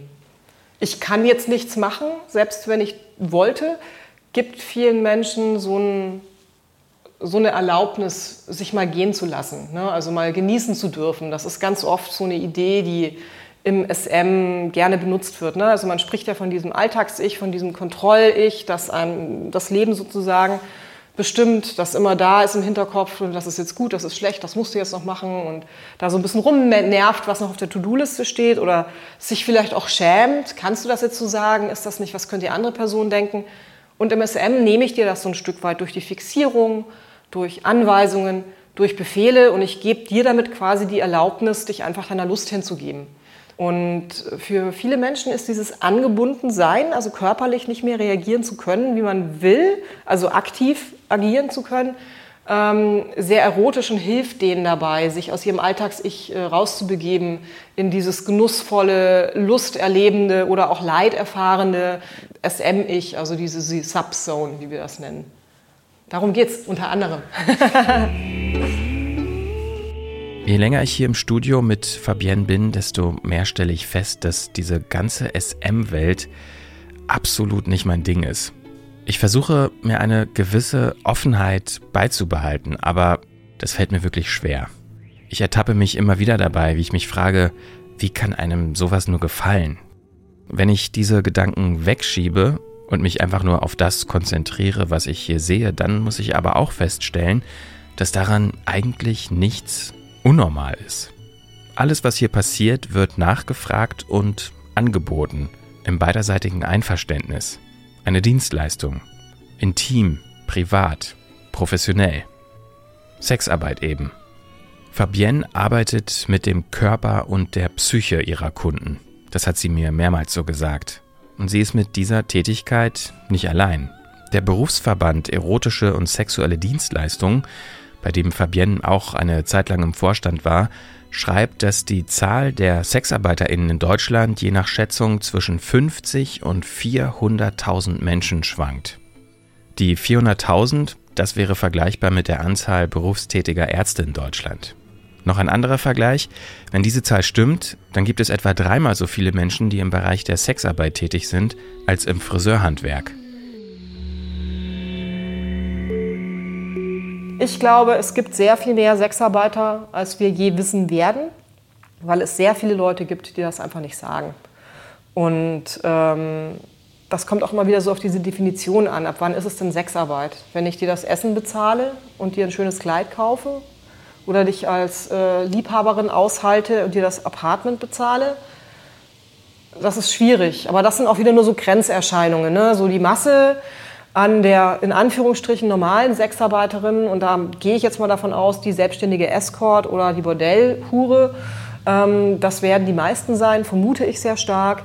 Ähm, da gibt es von der Gelegenheits, äh, ich mache mal zwei Jahre während meinem Studium bis zur Vollprofi-Arbeiterin alles in allen möglichen und das fluktuiert und das ist sehr schwierig zu sagen. Also du merkst schon, ich kann nur raten. Ich denke, die 400.000 sind zu viel. Also das ich denke, ist die, die 200.000. die Bundesregierung eine Zeit lang gearbeitet hat. Ja, und das sind immer geschätzte Zahlen. So. Und die sind zu viel und die 200.000 sind zu wenig. Und dann ist es aber auch relativ unwichtig. Wir wissen auch nicht, wie viele Friseurinnen es gibt.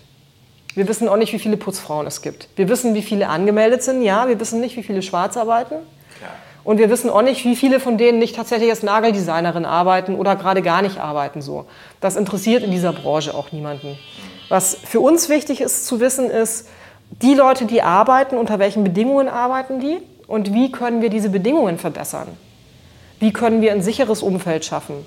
Und das funktioniert meistens nicht, indem wir mehr regressive Gesetze schaffen, die die Leute kontrolliert, sondern wir müssen da Rechte geben und empowern. So, jetzt sind wir schon voll in der politischen Diskussion. Total. Ich meine, es geht ja schon allein mal um die Sichtbarkeit im Sinne von gesellschaftlicher Sichtbarkeit. Mhm. Und da, deshalb fand ich die Zahlen so interessant, weil du auch gerade Friseur gesagt hast. Also es gibt schon Statistiken, was ich aus dem Friseurhandwerk. Ich hatte mal geguckt, was so Zahlen sind, die es offiziell gibt, die man vergleichen könnte. Und äh, also offiziell sind im Friseurhandwerk wird davon ausgegangen, dass in dieser Branche 140.000 Menschen arbeiten. Ja. Und wenn man, selbst wenn man die 200.000 nehmen würde, die du genannt hattest, dass, dass du glaubst, das ist irgendwie vielleicht dazwischen, zwischen 200.000 und 400.000, dann ist es ja mehr. Aber wenn man halt einfach sieht, wie viele... Ich weiß es nicht, ich habe nie nachgeguckt. Also ich kann, ich vermute mal, und das ist, also ich mit meinem begrenzten Wissen vermute da, aber weißt du, ich kann mir ja. auch 200.000 nicht vorstellen. Im Sinne von, ich habe kein Verständnis davon, wie viel ist denn 200.000 Murmeln in einem Raum, könnte ich dir jetzt nicht sagen, ob das drei Tonnen sind oder so ein Häufchen. Ja, also, äh, also es geht ja nur, also wenn, wenn man so Stadtbild, ja. ne, also jeder weiß, wo ein Friseurladen ist, mhm. so, aber das finde ich spannend. Ich wusste nicht, dass es 140.000 offizielle Friseurinnen gibt. Und das finde ich einen super guten Vergleich, weil es gibt sehr viele Friseure, die man überall sieht. Und es gibt weniger sichtbare Sexarbeit. Eben, genau das Aber ist der Punkt. Mhm. Der sichtbare Teil der Sexarbeit ist auch nur ein kleiner Prozentsatz der Sexarbeit.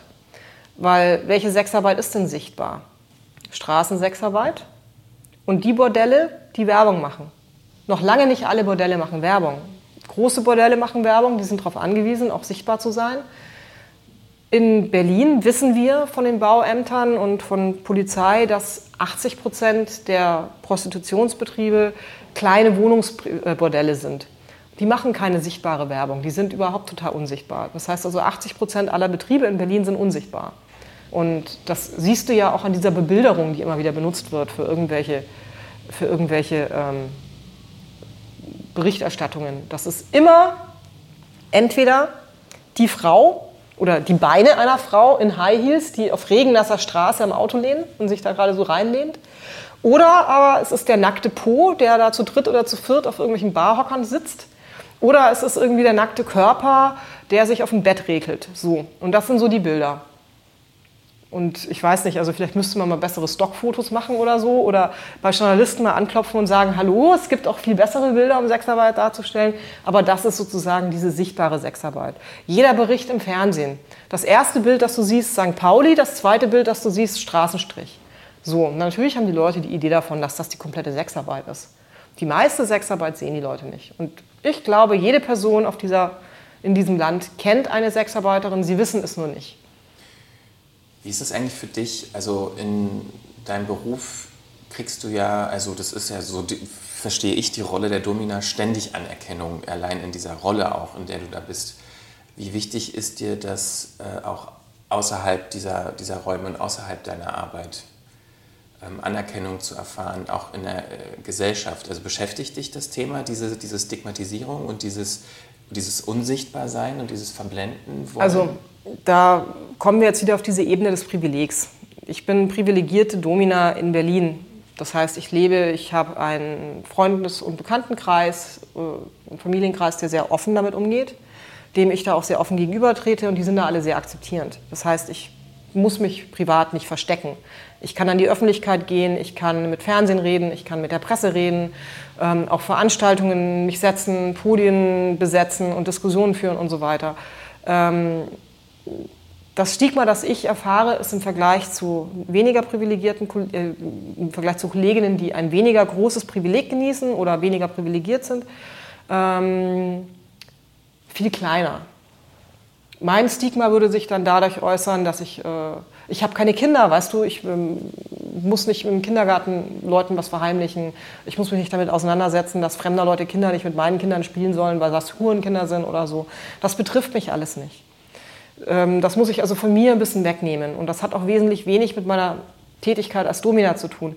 Natürlich schätze ich es, eine Tätigkeit durchführen zu dürfen oder in unserer kapitalistischen Gesellschaft eine Arbeit zu haben, aus der ich sehr viel Anerkennung und persönliche Befriedigung ziehen kann. Das können viele andere Menschen, die im Arbeitsprozess feststecken, nicht. Der Fabrikarbeiter oder die äh, kleine Angestellte wird wesentlich weniger Anerkennung für ihre Tätigkeit erfahren, als ich in jeder Minute meiner Tätigkeit. Ähm, weil diese Wertschätzung tatsächlich so dazugehört und Leute auch durch diese intime Arbeit, die ich mit ihnen mache ähm, und auch gut mache, auch sehr viel Dankbarkeit zeigen, weil ich da Räume schaffe, die es sonst nicht gibt. Also da gibt es sehr wenig Raum, also sehr viel Raum für persönliche Erfaltung.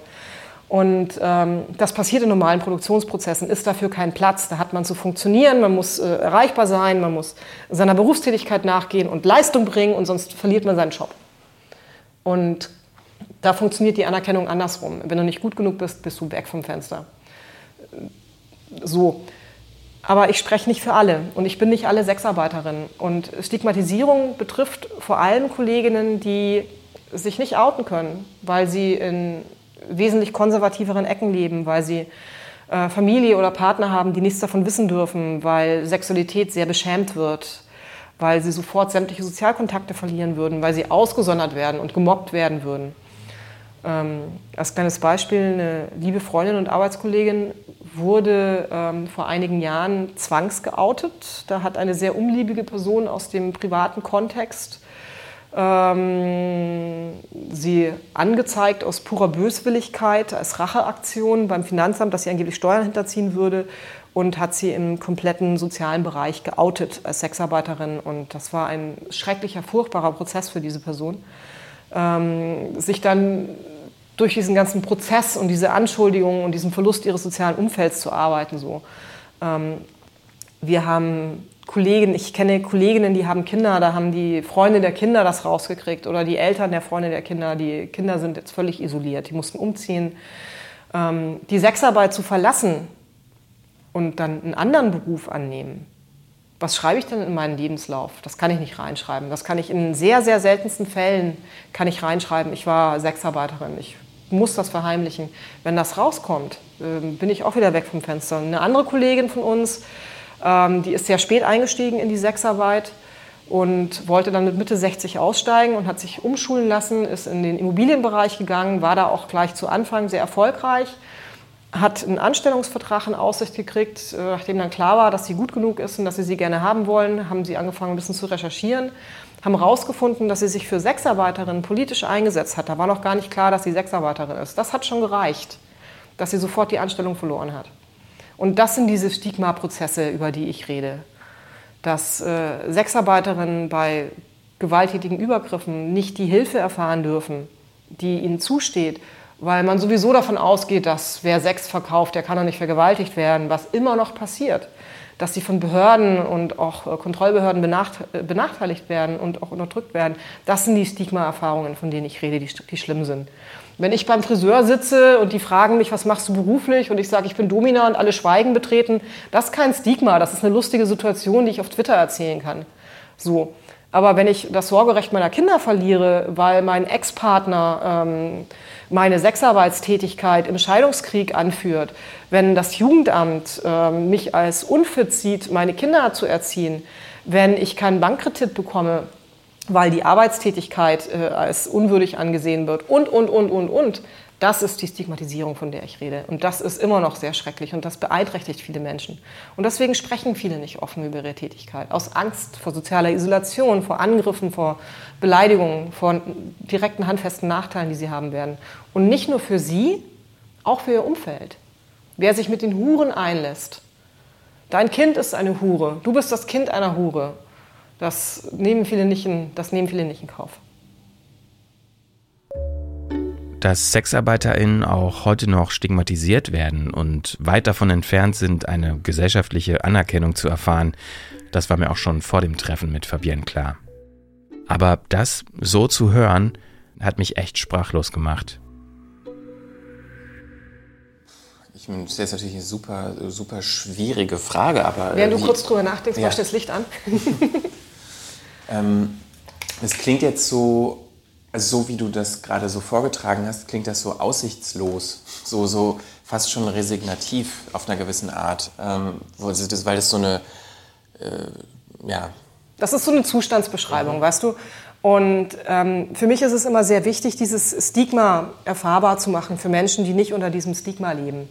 Ähm, ich höre immer ganz oft, wenn ich von Entstigmatisierung spreche und das auch als politische Forderung sage, ja, aber wenn du doch so eine stolze Hure bist, dann steh doch auch dazu. Ja, ich kann dazu stehen, aber ich bin privilegiert und viele andere haben dieses Privileg nicht. Die dürfen sich das nicht erlauben. Und es ist wichtig, dass wir diese Menschen mit in diese Diskussion mit aufnehmen und dass denen nicht von Stigmatisierung betroffenen Personen klar wird, worüber reden wir denn eigentlich, wenn wir über Stigma reden. So, und deswegen schildere ich das immer sehr, sehr eindrücklich, um einfach klar zu machen, für Menschen, die mit Sexarbeit nichts zu tun haben, worum es denn da eigentlich geht und was wir meinen. Ich rede jetzt nicht davon, dass die Leute nicht überall jubelnd mir zujubeln und sagen, ach, du bist Sexarbeiterin, wie toll. Das ist nicht das, was ich damit meine. Ich meine damit, dass Menschen normal ihr Leben leben können, egal welcher Berufstätigkeit sie nachgehen. Und das ist nicht unbedingt hoffnungslos, aber das ist eine ganz klare Forderung, dass diese Stigmatisierung aktiv bekämpft werden muss und dass wir aktiv dafür sorgen müssen, dass das aufhört. In den Medien ist oft äh, immer die Rede von dem ältesten Gewerbe der Welt. Äh, so Halte ich für Quatsch. Ich glaube, das älteste Gewerbe der Welt ist Essen verkaufen.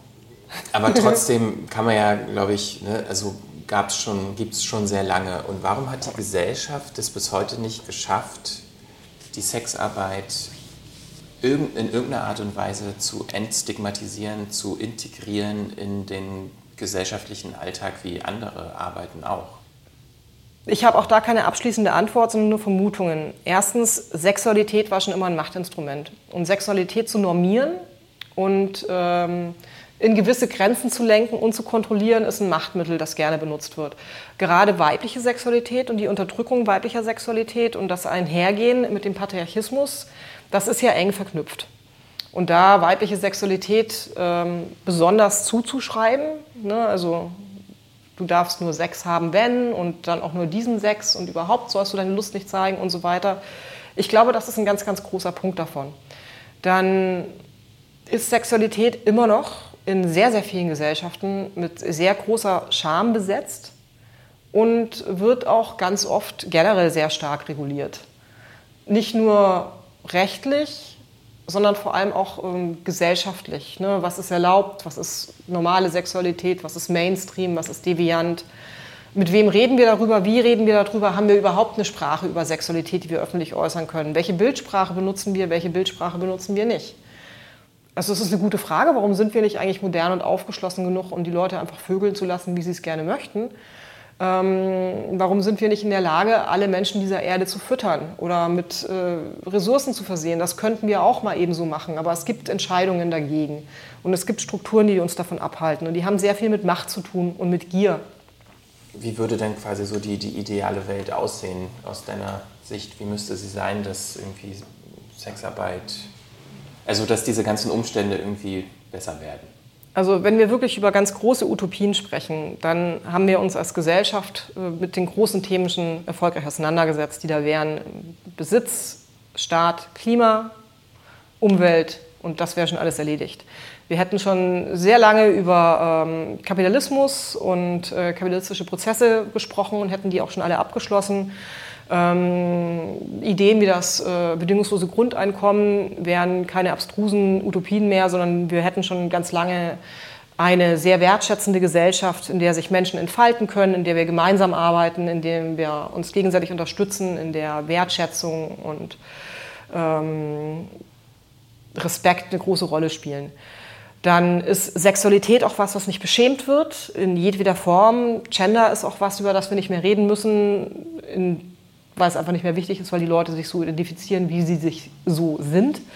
Ähm, und wir können Sexualität offen und frei leben und dann sehe ich überhaupt gar nicht ein, warum es nicht irgendwie Leute gibt, die Expertenerfahrungen teilen mit anderen Leuten und ähm, lehren und äh, helfen und ranführen an bestimmte Aufgaben und Tätigkeiten, unter anderem auch an Sexualität. Ähm, also das wäre so die große Utopie. Wenn ich es jetzt ein bisschen runterbreche auf Machbares innerhalb der nächsten zehn Jahre, ähm, ohne dass wir gleich irgendwie in Paralleluniversen gehen oder so, dann wünsche ich mir eine vollständige Entkriminalisierung der Sexarbeit, eine Aufwertung der Sexarbeit durch eine aktive Entstigmatisierung, also Kampagnen, die auch entsprechend äh, befördert und bezahlt werden. Ich wünsche mir tatsächlich eine Befähigung von Kleinunternehmerinnen und Kleinunternehmern, nicht nur in der Sexarbeit, sondern in allen Bereichen ähm, ähnlicher Arbeitsprozesse, gerade auch Care-Arbeit und äh, reproduktive Arbeit und so weiter, ähm, dass die entsprechend gewürdigt und anerkannt wird. Ich würde mir wünschen, eine konsequente Förderung von Kleinbetrieben, von ähm, Genossenschaften. Das sind alles Dinge, die existieren jetzt gerade nicht, um einfach ähm, diese anbietenden Personen ähm, unabhängig zu machen von großen Betrieben, ähm, die dann auch wieder Arbeits, äh, Arbeitsanforderungen diktieren oder bestimmte Voraussetzungen erfordern und so weiter. Also eine Bemächtigung von Sexarbeit. Eine Akzeptanz und vielleicht ein, ein Switchen in, oder ein, ein Umdenken im, Bewusstheit, äh, im Bewusstsein der Menschheit, dass Sexarbeiterinnen Expertinnen sind auf dem Bereich der Sexualität, auf dem Bereich von Konsens, von Verhandlungen, vom Reden über Sexualität, von Selfersex und entsprechend auch nachfragen und dass Menschen sowieso einen, einen offeneren, schamfreieren Zugang zu ihrer eigenen Sexualität auch haben und sich damit auseinandersetzen und viel offener mit sich und auch mit anderen umgehen, um so kleine Wünsche zu haben. Danke für, die, für deine Zeit. Gerne also ich muss das alles irgendwie, das ist jetzt irgendwie alles so, so neu für mich, aber darum geht es ja auch irgendwie in dem, in dem ja. Format, ähm, dass ich so quasi die, die Welt von anderen Leuten kennenlerne. Ja.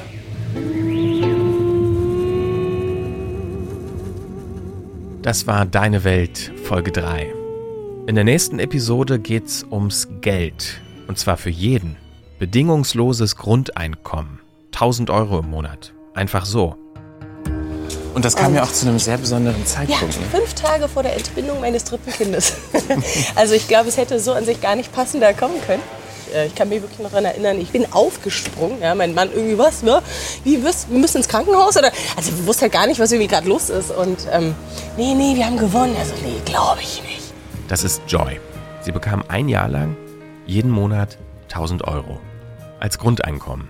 Nicht nur für sie ein Experiment, das zum Nachdenken anregt darüber, was Arbeit bedeutet.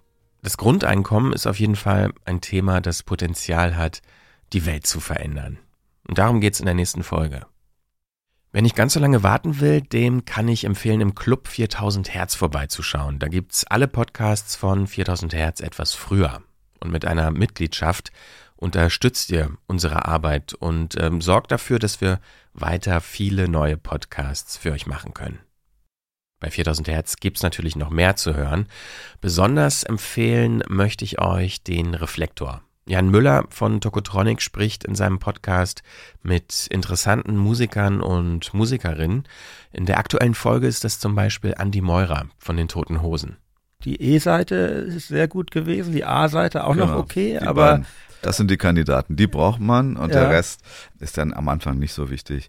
Wie gesagt, die habe ich dann abgemacht und äh, das war ja das Schöne am Punkrock. Ne? Also das fand ich immer schon genial am Punkrock, dass sich jeder etwas hinstellen konnte und sagen mal, ich mache jetzt einfach was. Mhm. Auch wenn ich jetzt nicht Bass spielen kann, ich sage jetzt einfach, ich spiele Bass und leg los. Und ähm, Trini sollte eigentlich Sänger werden. Der wollte aber nicht so richtig und äh, saß dann am, am Schlagzeug, weil eigentlich wollte Campi Schlagzeug spielen. Ach Gott sei Dank hat er aber dann ähm, sich doch ans Mikrofon gestellt. Und ähm, das war eigentlich so die, äh, die Gründung. Dann dazu kam noch Walter November. Der hat sich so genannt nach Gene Oktober von Chelsea, weil er den super fand, hat er sich Walter November genannt. Der konnte aber nun gar nichts. Der hat aber eine Gitarre umgehabt und Kuddel hat immer versucht, was beizubringen, dass er wenigstens irgendwie einen Rhythmus spielen kann. Das war aber hoffnungslos. Aber Walter sah super aus. Reflektor. Und neugierig? Dann abonniert den Reflektor. Alle Infos findet ihr auf reflektor.4000herz.de. Ich bin Christian Konradi und sage vielen Dank fürs Zuhören und bis zum nächsten Mal. Ciao. Eine Produktion von 4000 Hertz.